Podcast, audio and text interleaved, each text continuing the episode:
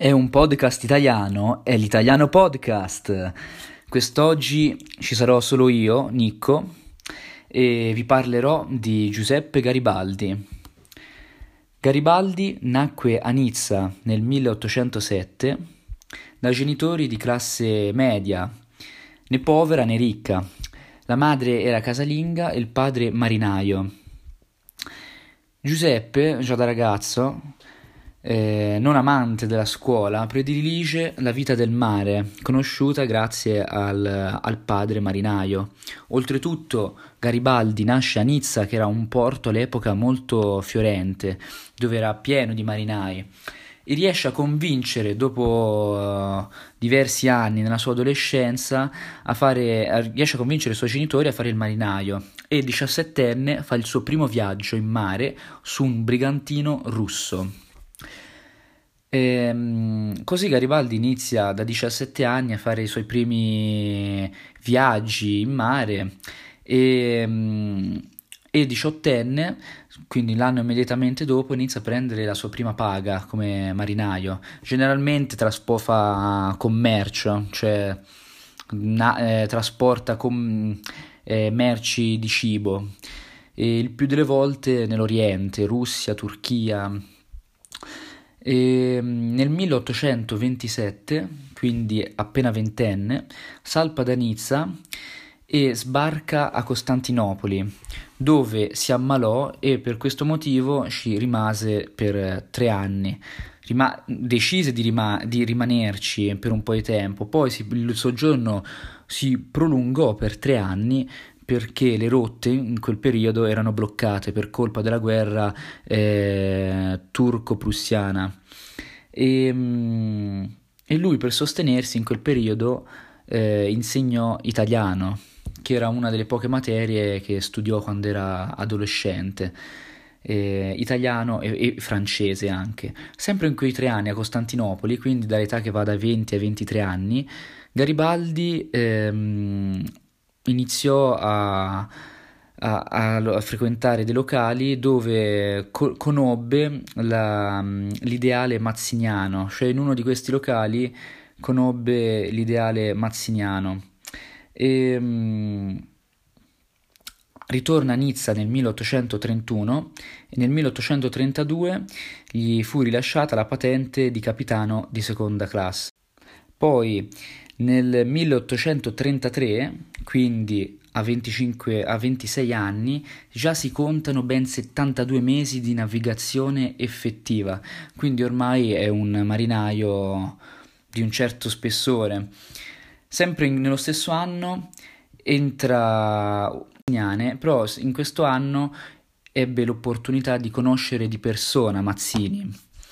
E, um, insieme a, insieme a Mazzini inizia, si stabilisce a Torino, quindi dopo diverso tempo, dopo tanti anni, cioè da, dalle, da 17 anni, quando era adolescente, si stabilisce, eh, vuole, vo, vorrebbe stabilirsi a Torino per eh, combattere l'ideale mazziniano. Ricordiamo che l'ideale mazziniano è quello di unire l'Italia nel nome della libertà.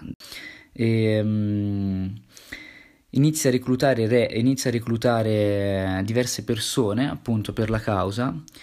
E um, nel, l'anno, l'anno successivo, nel 1934, ci fu un'insurrezione, appunto, un'insurrezione dovuta alla Giovane Italia, che la Giovane Italia era il gruppo di Mazzini, appunto questo gruppo che aveva come scopo eh, riunificare l'Italia sotto un, un, eh, riunificare l'Italia eh, democraticamente, cioè in, eh, farne uno Stato democratico, ecco, non totalitario come è in quel momento suddivisa. E, mm, nel, appunto ci fu un'insurrezione che però fallì miseramente. E Gar- Garibaldi eh, di conseguenza diventa un ricercato del regno di Sardegna e um, in questi mesi naviga sempre, um, continua sempre a navigare, però sotto falso nome. E, e, di, e, a un certo punto, stufatosi, decide di esportare i suoi ideali, cioè no, decide di esportare gli, ide- gli ideali mazziniani in Sud America.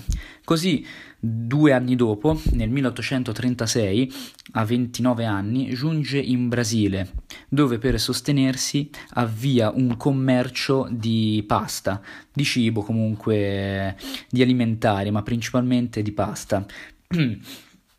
Nel, sempre in quel periodo, poco dopo, Garibaldi sposa la causa riograndese, non riuscendo a stare fermo politicamente e militarmente, sposa questa causa. Il Rio Grande all'epoca era una regione del Brasile che era diventata indipendente o almeno cercava di essere indipendente dal Brasile perché essendo la regione più ricca di tutto il Brasile il Brasile eh, ne applicava su di essa una tassazione troppo alta, che appunto fece sì di... Mm, fe, fe, questa, questa, tassazione troppo alta e ingiustificata, quasi da, da sfruttamento, ne conseguì una, una rivoluzione, il separatismo insomma dal Brasile.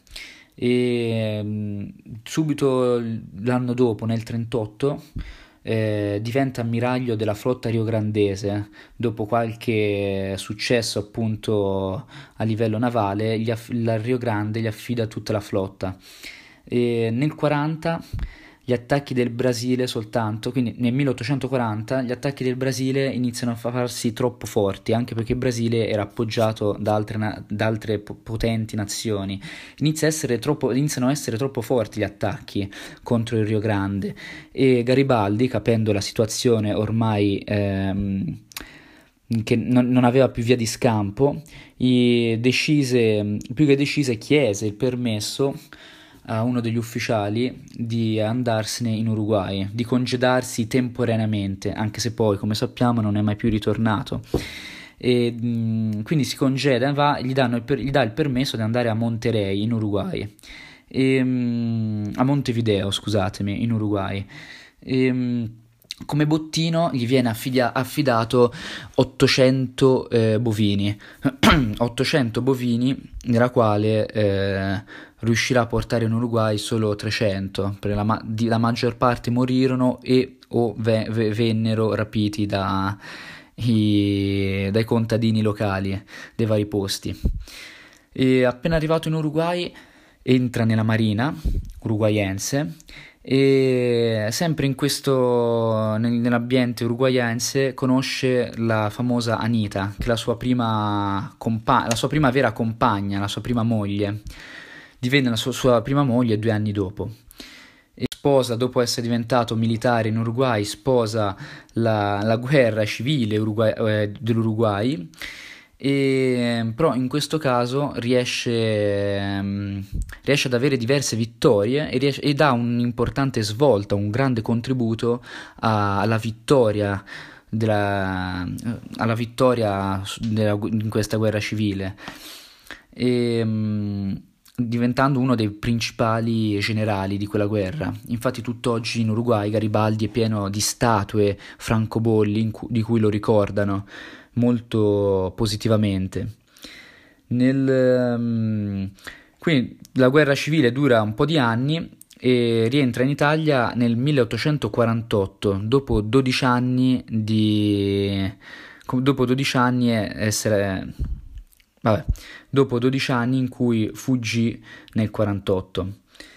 E, nel, nel 1849 partecipa alla difesa della Repubblica Romana che era difesa dal Papa Pio IX e dagli alleati francesi.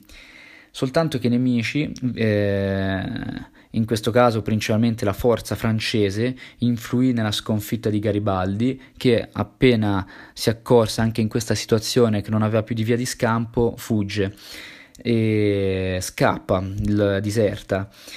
In questa fuga purtroppo Anita, già dolorante da diversi giorni, muore mh, di malaria. Da qui fino mh, al 1857 inizia un periodo di vagabondaggine in cui va un po' in, fa, fa quasi il giro del mondo, inizia a vagabondare, va, mm, lo vedono presente in diversi luoghi come New York, a New York va a casa di Meucci, e, mm, l'inventore del cellulare, e, e, lì inizia a lavorare nella fabbrica di candela appunto di Meucci, poi va nei Caraibi, va in Perù, in Perù finalmente si riappropria di una nave, diventa comandante di una nave dopo tanti anni. E poi va dal Perù va nelle Filippine, in Australia. E in tutto questo periodo commercia la, e, la seta e il guano. Ritorna in Italia nel 1858, nove anni dopo, e si incontra, continua, ad, continua ad avere i suoi, gli ideali di unificazione dell'Italia e incontra quindi Cavour e Vittor- il, il, re de, del regno di Sardegna di quel, di quel, periodo, Vittorio Emanuele II, che lo autorizzano a fare eh, un corpo di volontari. E, mh, mm, partecipa successivamente alla seconda guerra di indipendenza e, e riesce a ottenere delle vittorie molto importanti che gli permisero, eh, che permise al Regno di Sardegna di ottenere la Lombardia. L'anno successivo, nel 60, è promotore, sempre al per, grazie al permesso di Cavour e di Vittorio Emanuele II, eh, è promotore probabilmente la più famosa, il più famoso corpo di spedizioni italiano, i Mille. I famosi Mille che che partirono e, e, dal Regno di Sardegna e arrivarono a Marsala, in Sicilia. Piano piano eh, i mille diventarono sempre di più, ovviamente, riuscì a coinvolgere tante persone in Sicilia e dalla Sicilia riesce piano piano a conquistare tutto il meridione fino a Napoli. E, dopo aver conquistato tutto il sud, lascia i territori in mano al re Vittorio Emanuele II Vittor- cioè il re lo obbliga a, a, a, lasciargli i territori e quindi ad andarsene come ammiraglio del, di questo corpo ormai diventato grosso.